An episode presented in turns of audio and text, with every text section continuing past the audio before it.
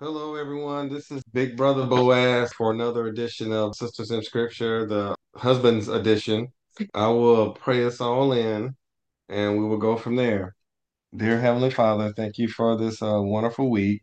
Uh, we appreciate everything you've done for us. Please keep protecting us and keeping us away from harm. Bless our families, uh, our friends with good health, uh, with your blessings. Thank you for everything, Lord. Amen.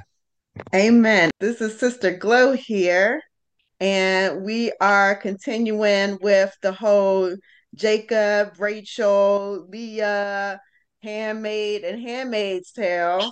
And so we're going to pretty much take off where Mare Bear and Teddy left off, and then we're just going to kind of continue to the end of the story and sum it all up for you. But first, I'm going to introduce the crew with me. So go ahead, guys and gals, introduce yourselves.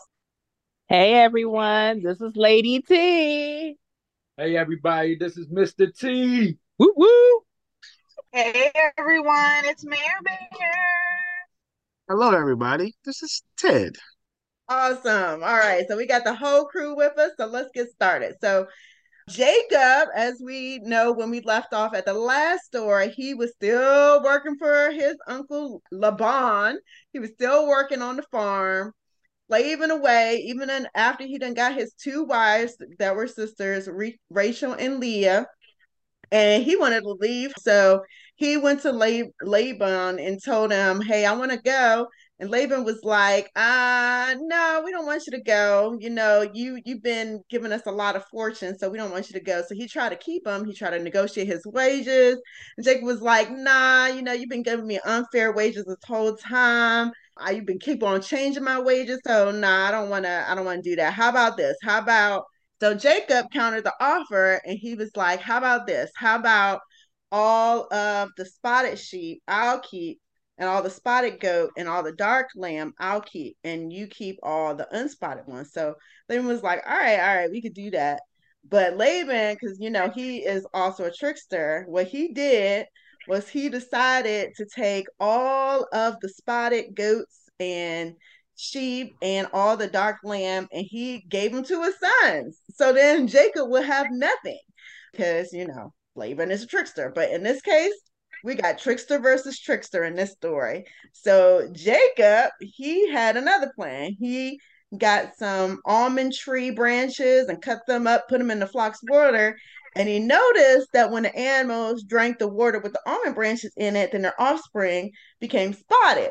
So what he did was he let the animals that were strongest drink the almond water and the weaker animals they just drank regular water. So all the spotted offspring became jacob's. And laban had all the little weak offspring. Laban's sons noticed that jacob was doing this whole trickery thing. And so they started to complain. And so laban started getting mad at jacob and so God came to Jacob and said, Jacob, you know, it's, it's, it's hot in this place, you know, so you might want to go ahead and go back to back home where your brother lives. But Jacob was kind of scared because, you know, he had tricked his brother and that's why he was running and his brother was trying to kill him. So he was like, God, are you sure? God's like, yeah, you need to go back. So Jacob said, okay. He packed up his wives, his children, his handmaids, his livestock, and they started going back to Canaan, where Esau lived and where Jacob was from. But Rachel, the tricky wife, the beautiful wife, decided to steal some idols from her father before they left. So she took the the idol and she put it in her little satchel and they kept on going on when Laban found out that they had all fled, he decided he was going to go chase after them. So he mounted his horse, started riding after them, and caught up to them seven days later. And when he caught them, he was like, Yo, why you just going to go off taking my daughters and my grandchildren like a thief? And then you had the audacity to steal my idols too. I should kill you, but I'm not going to because God told me not to. Jacob, he didn't know that Rachel had stole the idols. So he was like, look, Laban, nobody stole anything from you. If you don't believe me, you can search my camp.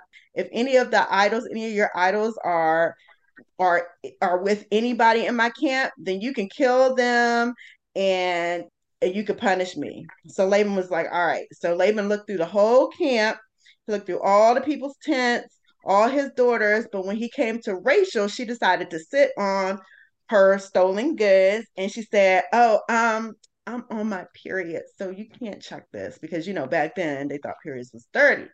So Laban skipped over her, and so the stolen idols were not found.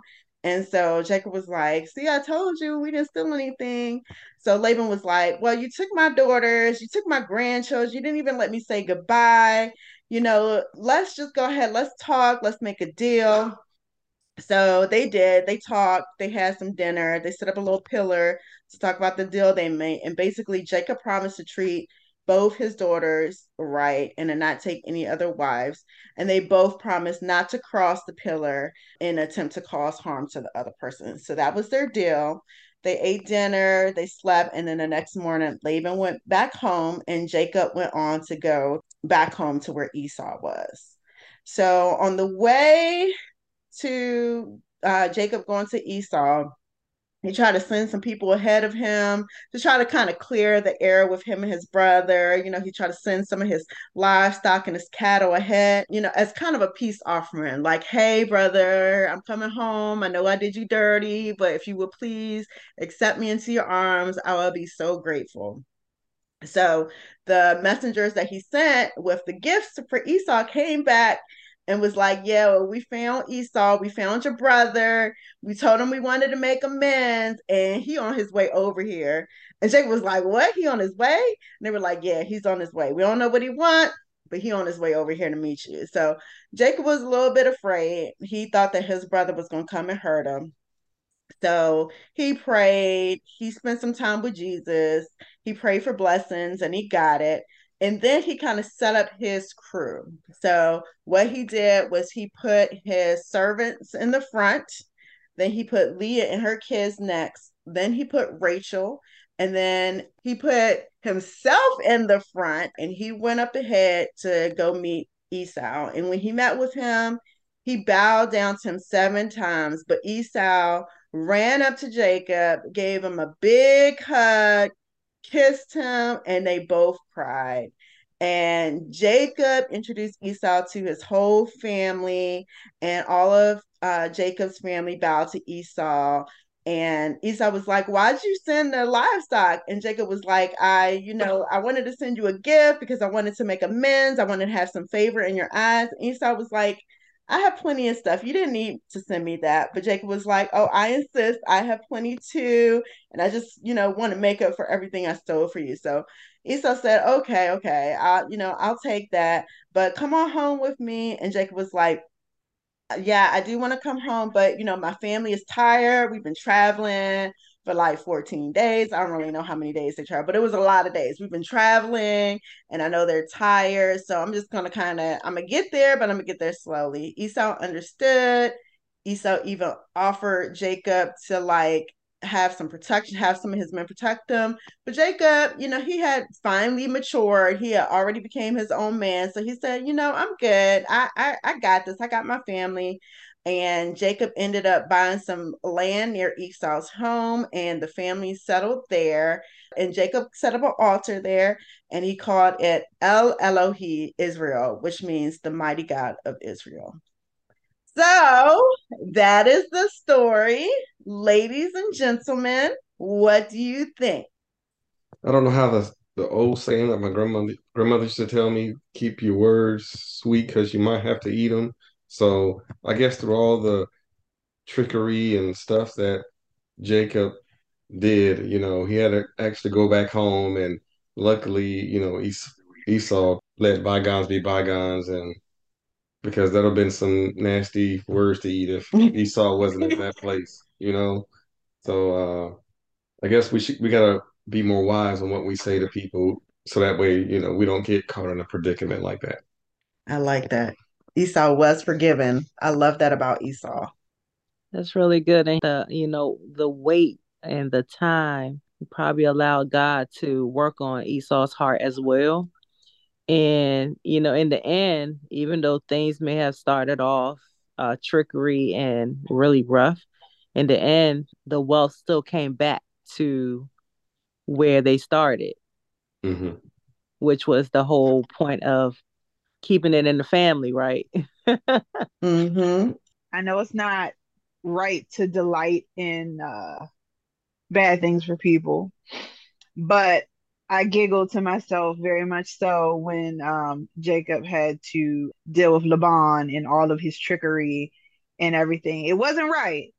And I felt kind of bad for him, but at the same time, karma came around and showed herself, and he understood what it was to be a trickster and how it feels when someone does that kind of behavior to you.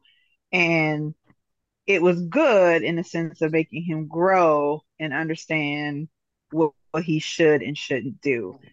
Even though it was a tough situation of 20 years, um, Mm. he learned, I'm sure, a lot and grew from it. So I found that to be a nice turn, even though it was at his expense, but he needed to learn. And then, of course, I agree with Boaz and Lady T. I really loved how Esau was just super forgiving in a sense. Like he was just like, This is my brother, it is what it is. And then probably through the fact of Esau becoming a father himself and a husband and everything, it just changed him. And like Lady T said, I'm sure that the good Lord worked on his heart. Amen to that. So we talked a lot about like generational curses, you know, first Abraham, you know, kind of being he wasn't too tricky. He wasn't as tricky as Jacob and and Israel and everybody else. But you know, he had his situation where he lied and then, you know, Jacob and uh Jacob and Esau's dad, they he had uh Isaac had his situation where he was being tricky and lying and then Jacob was tricky and his mama was tricky. And now we have Esau and Jacob raising their children, right? And I feel like they both kind of broke that curse because, you know, or tried to break that curse because, you know, of this whole forgiving situation. Like they, you know, forgave each other. And I really think that Esau and Jacob is really the true love story. You know, we try to make this a love story with Leah and Rachel and and Jacob and Rachel and that's just a mess. But the real love story, I really think, was between these brothers and forgiveness. Yes, I, I would agree with that as well. You know, just kind of like piggybacking off of what has kind of already been said. I think he's just always just had like just the forgiving heart and and mind to just be like, yep, okay, I'll just keep on doing, you know, what I need to do, and kind of like, you know, just kind of almost worrying more so about like himself in the sense of not being in a selfish way, but like kind of just worrying about the things that he can really, really change. And for the things that he couldn't, it, I mean, it's just what it is, you know. Um, I think a lot of times, just in general, we we try to, or we put a lot of energy in things that we have no control of you know, it kind of like feeds closely into like, you know, the serenity prayer and realizing that at the end of the day, it's all, you know, God's hands. I mean, there are things that happen and we're like, why, why, why? And it's like, we don't say why when it's a positive thing, right? Mm. Um, we Mhm. just, we just take it, you know, like, oh, this is great. You know, God is doing wonderful. But when it's negative in our minds, we're like, oh, well, why me? Like, why did he do this to me? You know, so I, I really think, you know, that's just a very, very wonderful, I guess, heart that he has. I mean, it, it, that's just, you know, the heart, heart of gold there. You said something interesting about not being in, like sometimes having no control over certain situations. And so I I felt that way about uh Laban because Laban when he came when he finally met up with Jacob and Rachel, you know, 7 days after they left, then he like sometimes I feel like when people don't have control over stuff, they try to pre- still pretend like they have control or try to pretend like they have something to, to negotiate with when they really don't have a leg to stand on.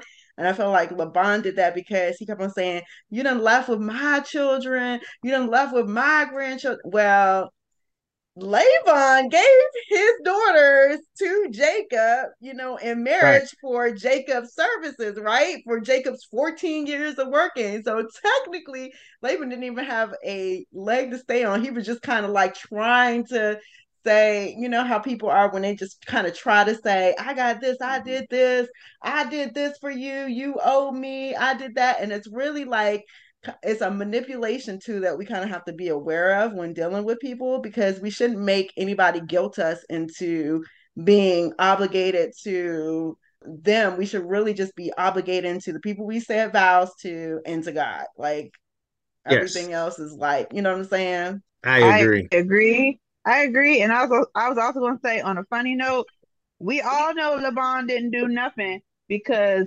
Jacob was putting in that work between the the servants and Leah and Rachel, my man was busy. So Laban wasn't doing any of that, which that would have been really filthy and disgusting and nasty, not considering that the whole situation was a hot mess anyway. That would have just been on some next level foolishness.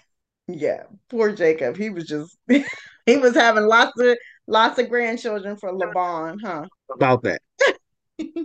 and and uh, extra workers too, because he had them kids working at a young age. They were just out there working, getting mandrakes and all kind of stuff. yeah, as soon as you start walking, you got a plow or a hoe or something, and you you you in the field tending to the animals. They probably were shearing sheep by the time they could hold scissors and figure out how to to to operate them. Hey, gotta put them to work, baby. What did you guys think of um, Miss Rachel hiding her, mm-hmm. hiding them, them father's idols? I was just thinking about that. I was like, man, she got the trickery just like her father.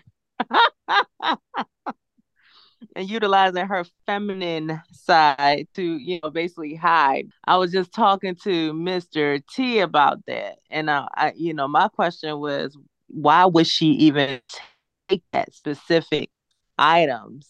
And Mr. So, T was explaining to me why he thought that you know she she took it. So I'll let him go ahead and explain.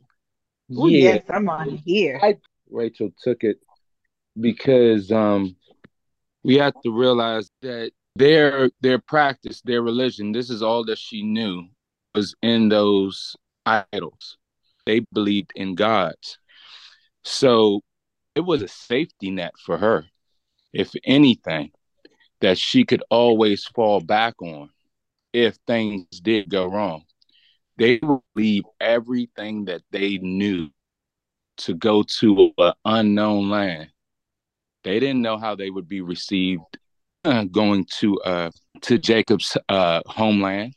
They didn't know anything, so it was going to be something for them. So I believe that she just she just did what she she knew and she relied on her or, or, she was doing that to rely on her safety net just in case anything fell through. She had that to go back on because they believed in those idols that they could talk to those idols and that they would have favor. And that's just what i think about that. How about y'all? I, I felt the opposite. I felt like number well you know laban and rebecca jacob's mom were brother and sister. So they kind they you know that's their that was their aunt. So they kind of knew where they were coming from. I almost feel like laban having idols in the first place is kind of like when you know when christians nowadays have idols because they knew about god. They weren't unfamiliar with jacob's traditions or god or anything like that because they were family. So the idols to me were like I think I feel like Rachel stole them because those idols were probably made out of gold or silver, so they were worth something. And I just see Rachel kind of like as what we would now what we now see as like like that material type of girl who was interested in materials at whatever cost. You know, she could have she could have been killed by her father after stealing something that of that worth you know stealing something that wasn't hers that back then led to like a death sentence. You know what I'm saying? But I think that she was so clouded with materials and getting away with stuff, using her charm and using her femininity to get away with stuff that she it was worth that risk for her. I see both sides, but I honestly do also see more of Mr. T because I was thinking about like family members, right? Even though we may be cousins, like one of my family members know that I'm a like my cousin or you know my sister knows that I'm a Christian, but they don't they're not Christians. respect where I stand in my walk with God, but not necessarily that they, they uh truly respect. You know what I mean? Like I mm-hmm. so I think that even though they may have known that, you know, Jacob's side, they believe in God, that didn't necessarily mean that they worship God, you know, the same way. And I could see because in in the scripture, they were saying when Jacob said, "Let's go," they were basically saying, "There's, you know, there's nothing left for us here anyway." So to me, it was like the only thing that she felt um that was worth it was those idols, and for a reason, it could be because that was like what they worshipped and what she believed in is it's like she was more nervous to leave and go with Jacob. So it's kind of like, you know, when you go into an unknown place or if you get in a car with someone you know is reckless, what are you going to do? You're going to pray, right?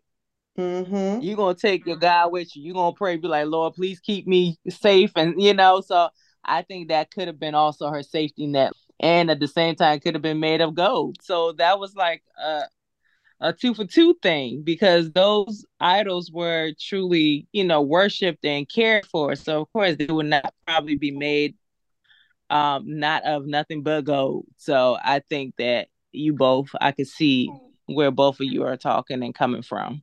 You know, something else while y'all was just talking, I was just thinking about something else that uh was true. Um so Rachel was younger than Leah Jacob, of course, was the younger brother between him and Esau. Mm-hmm. And it's the same exact situation that you would say that was going to get an inheritance, it would have been uh, of course it would have went down to their brothers first, but if the brothers weren't there, then it would go down to them and it would have been the oldest daughter, which would have been Leah. And so she wouldn't have had anything. Mm. So by her taking it, it was just almost like she was stealing the inheritance, just like Jacob, mm. her husband mm. Jacob did to Esau. Mm. So yeah, so uh, it wasn't just love; they had a lot of commonality. yeah. Yeah, you know what? I was thinking kind of the same thing because I was just reading a little bit while you were talking, and and I realized in all her, I guess, dealings with anyone, she was so competitive. So it seemed like she was going to win by any means. So if it meant yeah. taking those idols and let's say they fell on hard times or whatever, you know, if those idols had some worth, she was going to use it. Or maybe she's going to say, "Hey, Jacob, look, look, you know, we're, we're falling on hard times. Uh, Esau didn't accept you back, but I have these. Leah didn't give you anything. I just felt like she was going to just keep going and going because mm. maybe her mindset, the way she was raised, was just was was like Laban, just be competitive, tricky, tricky. or whatever it is. Anything to, to get by. To get by, yeah.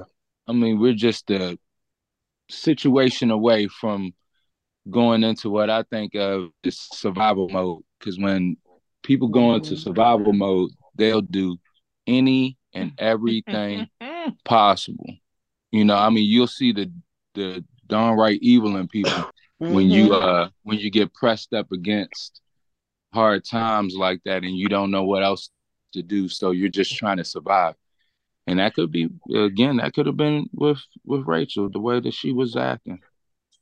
Amen with yeah, that. You know, but that that's an interesting uh viewpoint of um, by any means necessary, right? So like, yeah, we we do go into survival mode, but there's still positive survival mode options that don't involve negativity. Because like, I'm sure for everybody on the call, if push come to shove, we'll make it happen. Whether that's working around the clock, you know, positive versus I'm sure we're not about to go become a prostitute. That's mm-hmm. just not going to mm-hmm. happen. So it's it's a choice that we make and we still have options, right? Like it's kind of like they say, you got the bad bird on, you know, bad bird on one shoulder and the good bird, you know, kind of talking to you at the same time. So it's just there's still positive options. We just, you know, and for her, she just chose to continue doing the things that you know were wrong you know that that's not right, but you're like, oh yeah, I'm just gonna keep doing what I'm doing, you know, because I'm surviving, you know, and that's what a lot of people say. Like, I'm just, you know, I'm out here surviving, and it's like, are you really? Like, are you just taking like the easy way out, you know, because the easy way out, we all know is not the best way. Um, it might work for a time, but not a long lasting situation. So it's just, you know, kind of looking at it from a different angle and you're like, oh, okay, so I, I, yeah, you know, like, and I even, you know, say for like Boaz, like, yes, you can be competitive, but it doesn't have to be negative, right? Like, mm. you can still be competitive and, and just have that competitive nature about yourself, but it doesn't have to involve negative things. It, it's just, you know, one of those things because especially like now for me, I see it like, you know, working a part-time job, people are, you know, stealing and when they get caught, oh, it was a mistake. No, it wasn't. Like you don't just randomly go to the store and you're just walking around and you're like, you know what? I'm gonna take something today. No, that, that's not how that works. Like that's just not the psyche. You planned that the whole time when you were driving to the store, and then when you got out the car and you walked in, that was your whole intent. You know, um, oh man, you know I could pay for it. So if you could pay for it, then why are we taking it? You know, but it's just I think just kind of looking at like uh, the the different perspective inside of it. it it's you know that positive is is kind of always there. You know, like just people just choose to do the negative thing and then try to use it as a cop out, like, oh, I'm just, you know, my family needs it. Yeah, they need you to be home too. So if you get caught and you go to jail, then what? Mm. So yeah. You know, God is so is so so good that even in the wrongdoing of Rachel, he still covered and honored the covenant that he had with Jacob. Because technically, if Rachel would have got caught with those idols and because of what the because of the way that Jacob came and replied to Laban, he technically would have had to forfeit everything that he had. But God covered him even in the midst of someone in his camp doing wrong. Mm-hmm. I thought that was that was great because God always he honors his covenant. Matter of fact, so much so that he'll pay the price for us, in which he showed with sending his son down a cross for us. So he mm-hmm. paid for our covenant, for the covenant that he made for us. Yeah, I agree with you because I mean, like, even if we look at it today, you know, it's like so many things that we go through. Like, let's say if, if we envy of somebody or, or revenge of somebody does something wrong or anything of that nature, and he, he he does cover us because you know I think sometimes we just lose our perspective uh, or what God wants us to do. I mean, like maybe I didn't get that dream job. Maybe it wasn't really meant for me, but we would do anything we can to try to get it. And, you know, not taking the blessings of having the job we currently have, which allows us to have more time with our family or less stressful, you know, to help out with our mental or, you know, anything of that nature. You know, it, it's it's like we do so much to try to get something that we think we deserve or need or have to have versus what God wants us to have or wants to bless us with. Yeah. I'm not sure if that makes sense. I, I just well, it kind of goes back to like the the Rachel being desperate and being in in survival mode, yeah. and decide and making the bad decision to instead of shave and and sell sheep or you know be satisfied with the fact that she had so many strong livestock and a loving husband and children and all these things that she really ever wanted in the first place to instead think oh, oh my god i need some more. I need something else to hold on to and then steal the idols.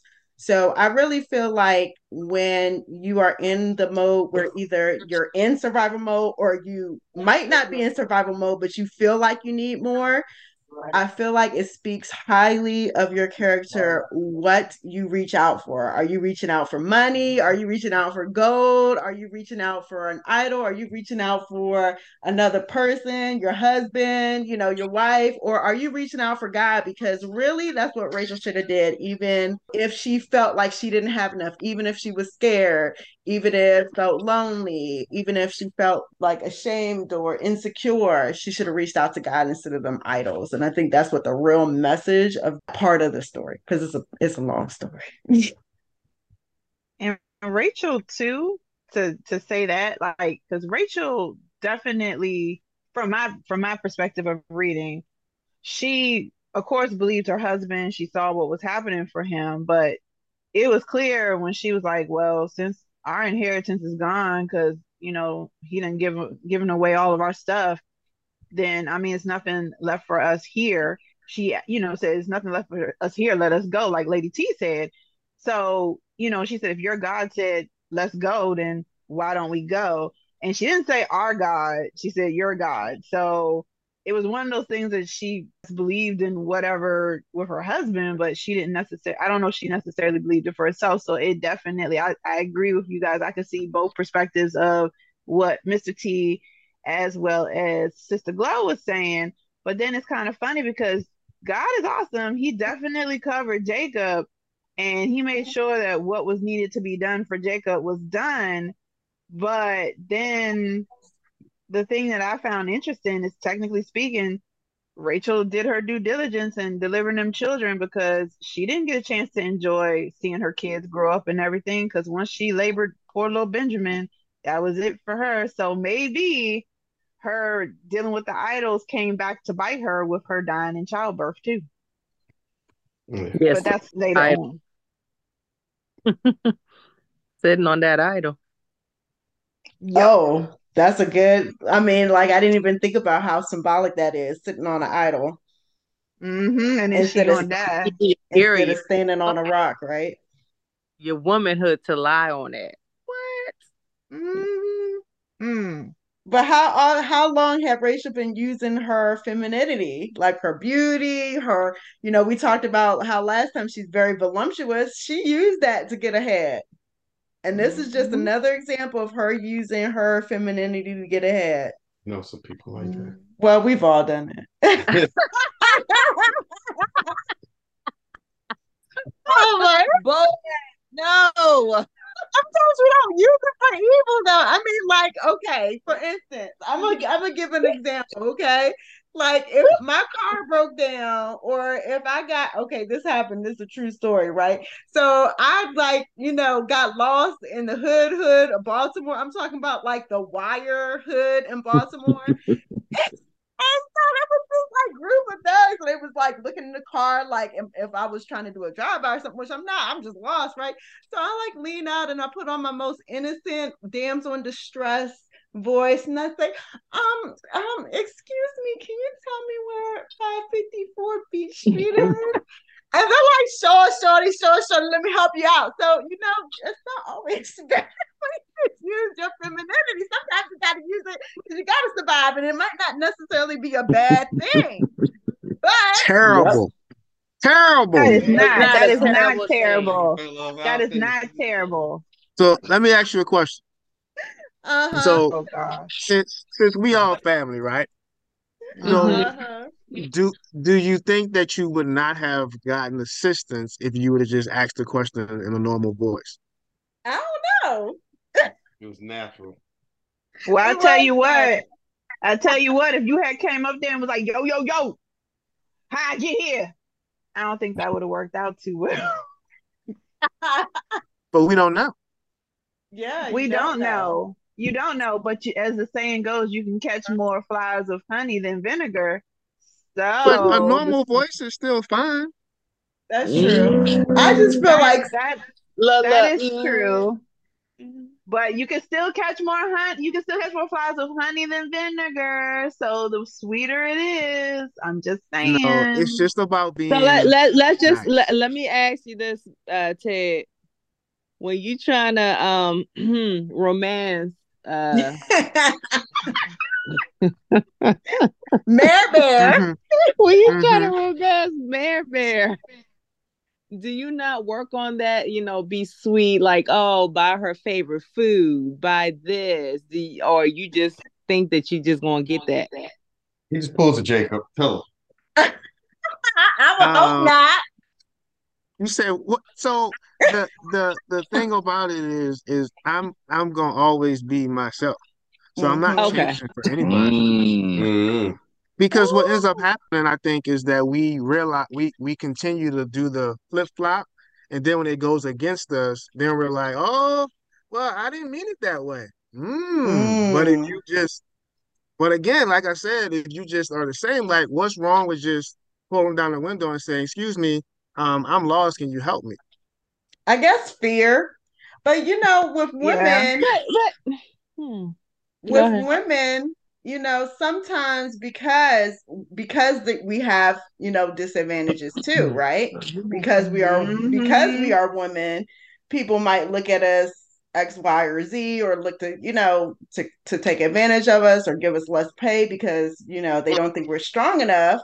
So Mhm. why not use that when you're in a situation when you actually need help? Survivor of the fittest. What it what what what I think it is is is Mm. is is uh what I think is very vital is you got to read the room Mhm. and Mm. you got to know the situation. I mean, Mm. I I want to agree with my brother Ted, No, but but listen though, but but hear me out, I'm gonna have So to go with Glow on this one You gonna no, because but listen, the old the reason why what I'm what I'm getting at is is, is like here recently, right? What have we learned or what has come out with all of well, not all, but the majority of inappropriate touching cases, right? Like Matt Lauer, like all of those, they work with them, right? And Mhm. if you listen or watch the documentary that's on Netflix, she was fine with it. But now all of a sudden, you're not fine with it. So it's kind of like, oh, it was cool for you to get ahead, right? You used it then. You wore the tight clothes. You wore the low dress and revealing yourself because you thought you needed to do that. You got what you wanted. And now all of a sudden, I'm like, well, okay, but what's in it for me? Right? But if you just do what you have to do, you don't have to worry about that. Like if you're always yourself, like don't change who you are. And that that's the reality of it. I was up with I was with you. Yeah. I was with you all the way up until the end because you're right. We shouldn't be sitting here flaunting and trying to get ahead that way. But at the Right. same time, it's like Mhm. if we are already not getting ahead just because we're women, you know what I'm saying? If we're per, we can work if we work the same amount, and it can, and it's not just women versus men, right? It could be black versus white. It could be college degree versus certificate. There's so many prejudices out here that this can uh, pertain to. But if we have, because of whatever minority, you know, situation you're in, if you have to work twice as hard to get halfway there, you know what I'm saying? It's already not an equal field. You can say, oh, yeah, all you had to do was be yourself and work hard, but that's not really true because it's not an equal playing field. You know what I'm saying? But But I, okay, I, fine. I do agree with Being myself is like wearing pajamas at home, but you can't go to work looking like that. That's That's gonna be a problem. Yeah. But at the same time, crazy and fire like you. So at the same time, there are options that, and I've seen it, where you could wear a dress that comes right above your knees, or you decide to wear one that's a little bit higher with a split in the back. And then Mhm. you sit there a little closer, and that's not your normal, but you say, you know what, man, I'm gonna go ahead and do this. And you know, I I mean, if it happens, then bam, I did what I needed to do to get to where I wanted to be. But at the end of the day, you still have to look yourself in the mirror, right? Like yeah. we all have to look ourselves in the mirror and be like, well, did I really have to do that? Or should I have just documented and did what I needed to do to get to where I wanted to be? But you know, it's you know, It's an individual but I thing. I mean, it's an individual. I just don't think that like all of the people, Oh. Like, you know, we look at like our man, Mr. Cosby, they were all not drugged. Like, come on. Like it, it's some come on, it's just like I just don't understand like all of these people, like he drugged all of these people. He on. might have. That was his thing. But so I agree with you about the whole, you know, using it to get ahead thing. Like that is wrong and then and then, you know, crying in uh, harassment afterwards. I do agree with you on that, but I also would say just because she flaunted don't mean you gotta grab it. Woo. You know that man got needs to have some Self self control. Or But- but think I have, about a, I this have a There's two What? people, right? Unless I legit rape you, you we, look again. I've said this. Clothes just don't magically come off. Well, That well, look, some some of them I don't. some of them guys Bobo. did did rip them clothes off. I don't know. Some of them, Clothes some of them guys did rip just some clothes off. just magically fall off when I look at you. Yeah, if I am drugged, it does for me. yeah, exactly. true, true, true. Everybody's not off drugged. because it's not But my hands taking it but off. Ted, you have to also remember too, like also, you know, when you're talking about the clothing option, for one, which you're not privy to know necessarily because you're a man, and no offense to the rest of you guys, but the fashion industry only makes but so many clothing in so many different styles. So, for example, if this is a season where the to the knee dress is not popping, you're not going to find it. And if you might have fluctuated in your weight and you can't wear options that were more conservative and you have to go with what you have right here on the rack, you might be stuck where you have to get something that's a little shorter than you care for.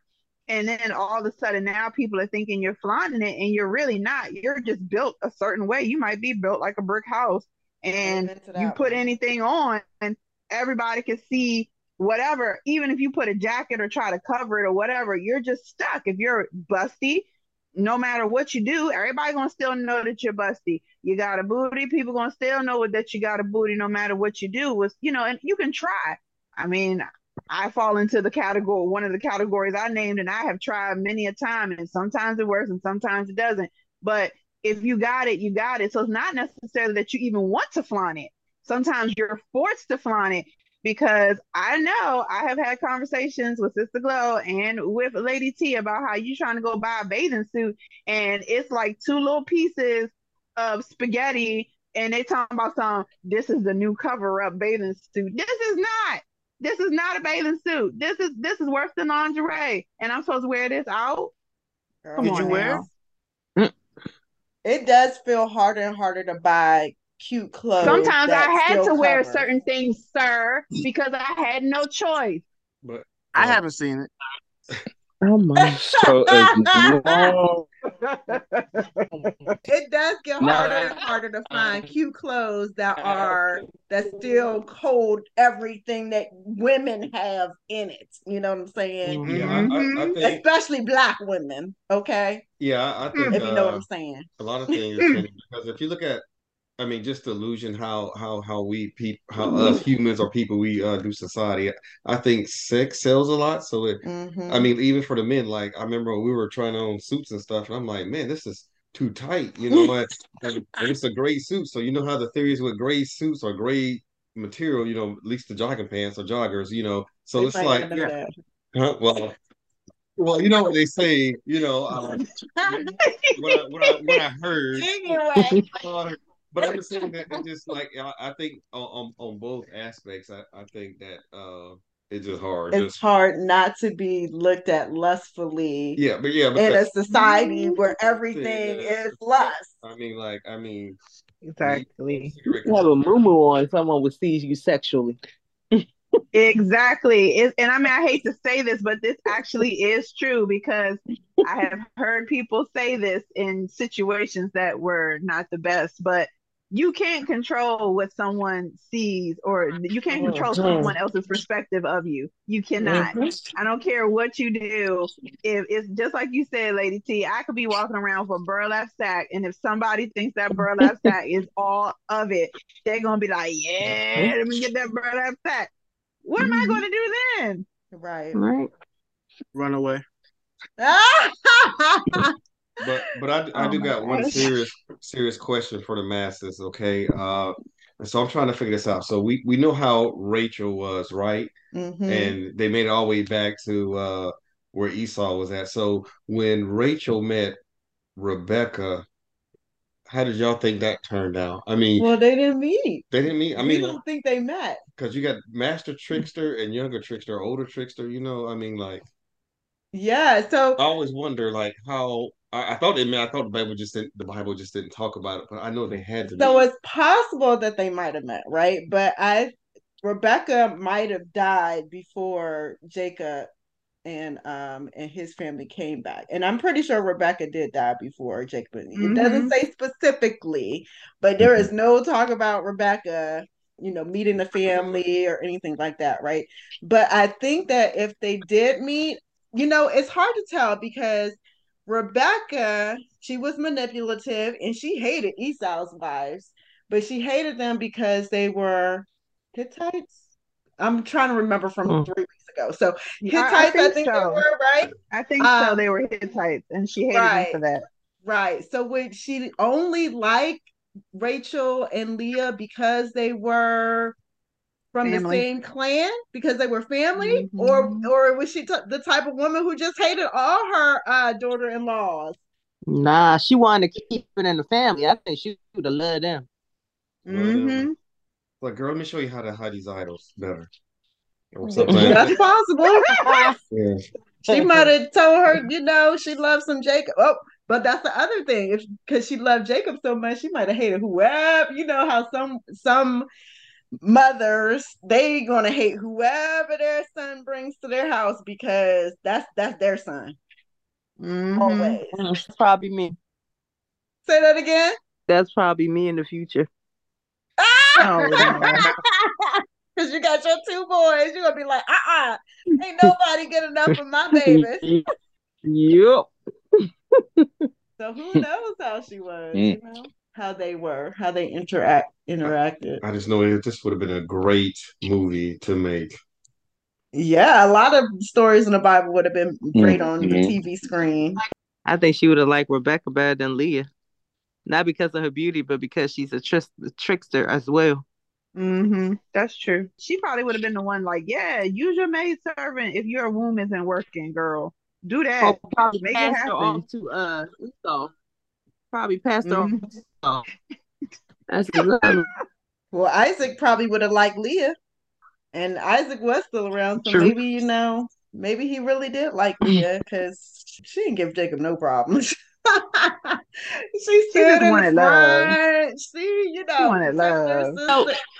Did y'all read the part where um she was buried along the way?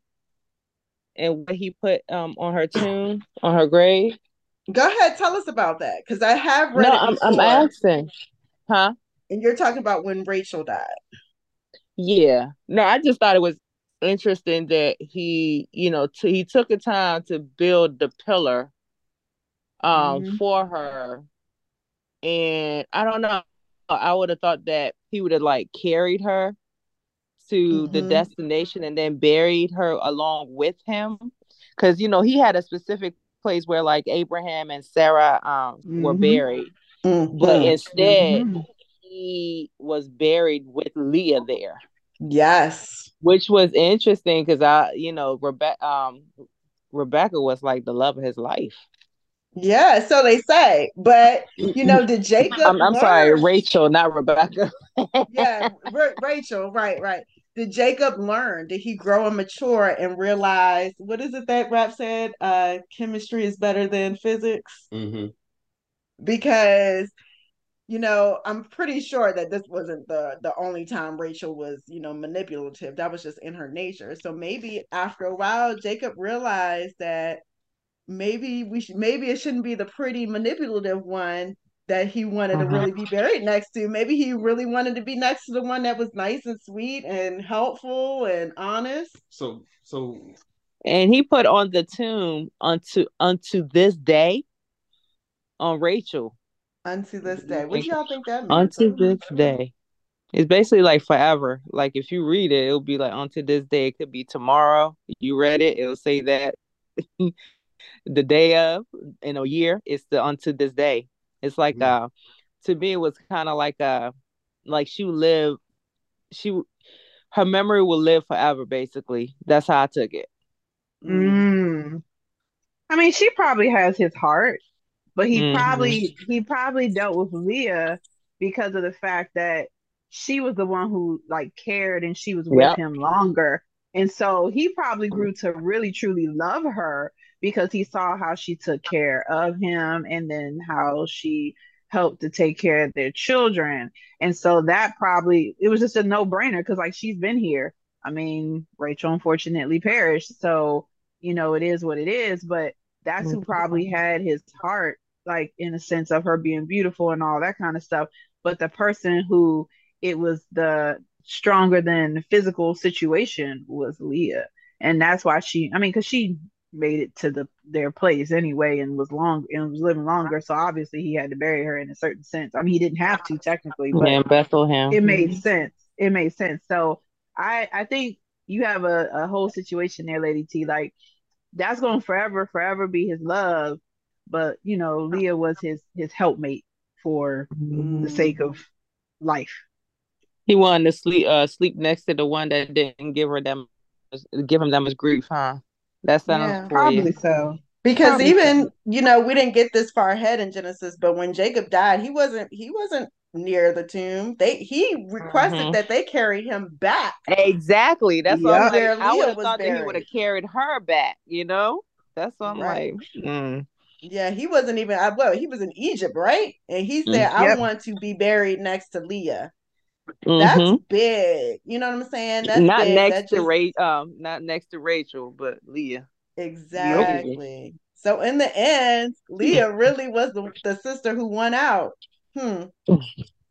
I mean, yep. it wasn't until death. But you know what? How many of us, though, we're not going to get our rewards on this earth. We're going to get it after we pass away, too. You know, a lot of people are like, man, I want my reward now. I want my treasure now. I'm going to fight and do whatever I can to get this gold, to get this money, to get, you know, this piece of heaven on earth. But for some people, for some of us, you know, our reward isn't while we're still alive. It's going to be after we're gone and, you know, have an eternal life with the Father. But then again, mm-hmm. this, may, this, may, be crazy, but like, what what do we think of as wealth? You know, I mean, you know, mm. you know what I'm saying. I mean, like, some people may think it's money, but God blessing or His plan may be like kids or or or something else. You know, because we we we idolize or not mm-hmm. idolize, but I want to say we desire so many things that will think will be a reward for us, but God's plan may not be that reward that we're desiring, even though we fight so hard to try to get it. I mean, like uh, I just want to say that with Rachel and, and Leah, Leah, uh, how can I put it where it makes sense? Because in my mind it makes sense, but coming out it sounds I sound like I'm going elsewhere with this. Uh, I guess the love that Leah wanted from Jacob, mm-hmm. she ultimately got.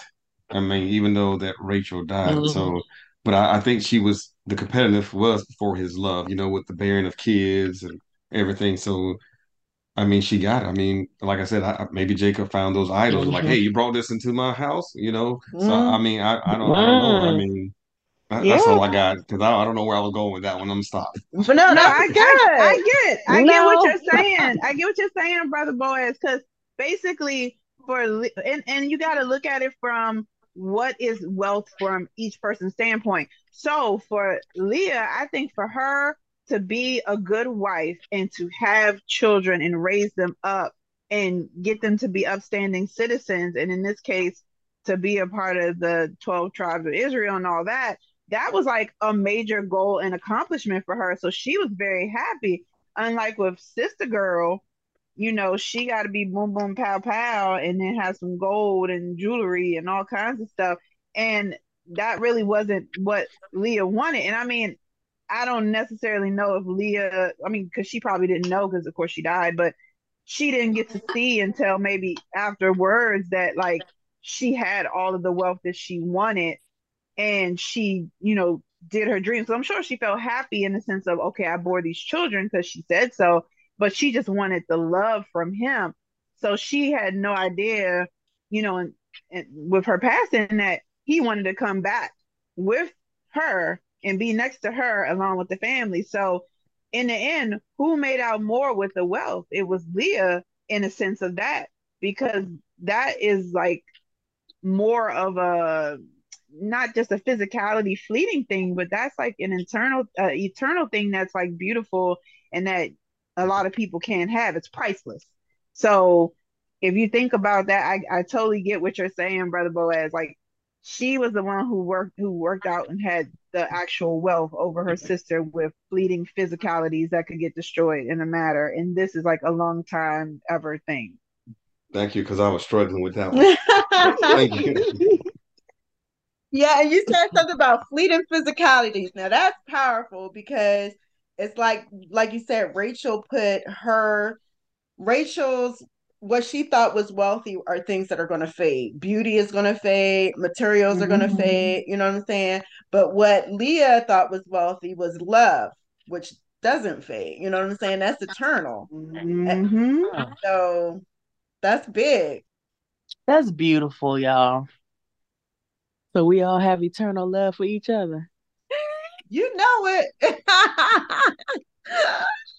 Absolutely. Uh, love is something that they that nobody could take from you, right? Oh, they can take your beauty, they might take your money, they might take anything, but that love in your heart is stronger than all that.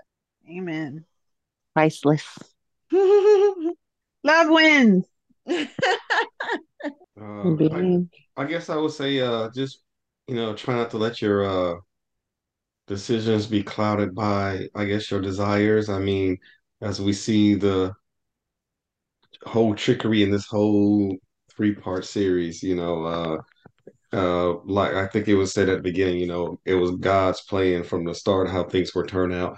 However, I think sometimes our uh, actions actions or our thought process of what God wants, because you know we always try to understand what He wants us to do, and we just somehow put in our own hands and we just create more problems. You know, even though he does put his internal hands over some blessings and still make our mistakes a blessing, I just think that, you know, we should just try to be the road would be less rocky if yeah, we less rocky. intervene in it. Yeah, right? yeah.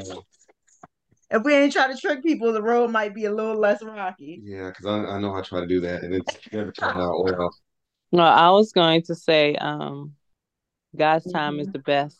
Um, if you look at all the scenarios, even with like the trickery and you know how long he worked for the two wives and how long it took for him and his brother to reconcile, all of that was in God's timing. And a lot of times we ask God for things, but we don't know when it's going to happen. But we just need to be patient and in his season and his time you know things shall come to pass if we trust him and just obey and listen to his direction. So that's what i took.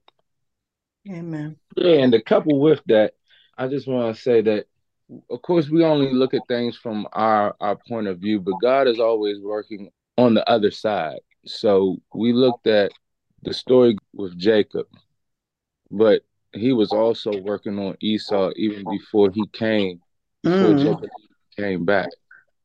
And it's vice versa. I mean, God had already worked on the heart of Laban before Jacob even got to Laban to accept him. And even though it was uh, advantageous for, for Laban, because he saw it as another helper, someone that could profit him but he uses god just uses everything so strategically that we shouldn't have to worry about what anybody else is doing but knowing that that god is just working everything out for us. Only of course if we trust that much.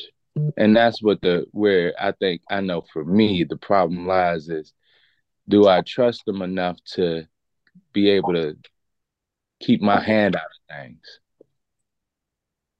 for me this whole the whole entire series has been about lust versus love. And i really feel like lust is about taking you know jacob lusted for his brother's birthright for his brother's inherited he lusted after rachel. Laban lusted after getting a profit and becoming wealthy. Rachel lusted after becoming wealthy but then the love part of it is in love, like Esau had love for his brother, in that even though his brother took so much for him, he still forgave him. And Jacob also, in the end, matured and started to really figure out how to love people, he ended up loving his family, them behind him out of harm's way when he met with Esau. He was he thought that Esau was still going to kill him, and instead of putting his family in the forefront and saying, "Yeah, y'all go ahead, um, and y'all can die," he put himself in harm's way to protect his family. And so love is about protecting, love is about giving. And then the love that he eventually had for Leah, that eventually grew with Leah, and the love that Leah had for him and, his, and their whole family. And so I think that this whole story was really about the difference between lust and love. Mm. Um, yes. So, um, yeah, I definitely kind of like, you know, in summing it all up, I, I do definitely agree and, and think just kind of like if we really, really, truly, truly like have the patience and have the trust to kind of like actually go to God, ask for the help. And I know it gets hard, but I think, you know, once we try to like, oh, you know what, man, this is just taking too long. Let me just go. I know I asked you for that, but hold on, let me just kind of do it on my own. And then when it's a hot mess and then we running back like man, I guess I should have just waited because it it still didn't work out. So I still had to wait anyway, right? So I think you know that's that's truly truly you know one of the takeaways like for me. Um, and I think you know like the whole love and lust, it's uh, definitely hard. I think for a lot of people to distinguish the two, right, and kind of have that true like understanding of you know the difference and yeah, I think the big thing too, you know, kind of just for my summing up is is more about just kind of having that patience. We ask for the help, or just allow it to kind of work its way through, and you know, in the end, you know, we'll be all right. Oh, Hey, I got one more. I just want to hear Mary Bear say, "La Bon, one last LeBron James. La Bon James." Nah, Something this- is wrong with you. I, I really, I really enjoyed this. I really, really enjoyed this. Uh, thank you all for having us. Our Yes, people, yes. we really enjoyed it. Uh, appreciate y'all. Love what y'all doing. Keep it up. Yes. Hey Ted, just want to let you know that this is this is how uh See Mr. T, this is his way. You know, we were talking about all that. That's that's Mr. T doing all his that thing. loving, all, All that that- getting, li- getting the loving. Yeah, you know, Chase The your one- up. Oh, He was oh, doing it. the. He's showing you up. He's showing you up. He's showing you how it's done, huh? Hey, hmm, hmm, I'm just hmm. joking, just joking. I'm just joking. don't mind if I do, brother. Don't mind if I do. If I do it, nah, I really, Oh we, we really had fun though. Yeah, yeah, we did. We did. It was great. Definitely was a good time. Yeah, we enjoyed you guys as well. We Thank you all. did. Yeah, thanks for y'all coming. really? Yeah, we Yes. really did. We really, really did. Seriously. Maribel, you gonna pray us out? I, I sure am. All right. Father God, we come to you today. Thank you for this wonderful series in which we had our significant others guest starring with us and talking through. I pray that the pearls of wisdom that you have granted us to speak on and learn about will touch the listeners in some type of a way, whether directly or indirectly, and allowing for us to move forward and be better people within our lives. I just pray we all have a great week and that we can just remember that, you know, sometimes things have to happen in God's timing and not necessarily our timing, along with love conquers all. In Jesus' name I pray. Amen. Amen. Amen. Man,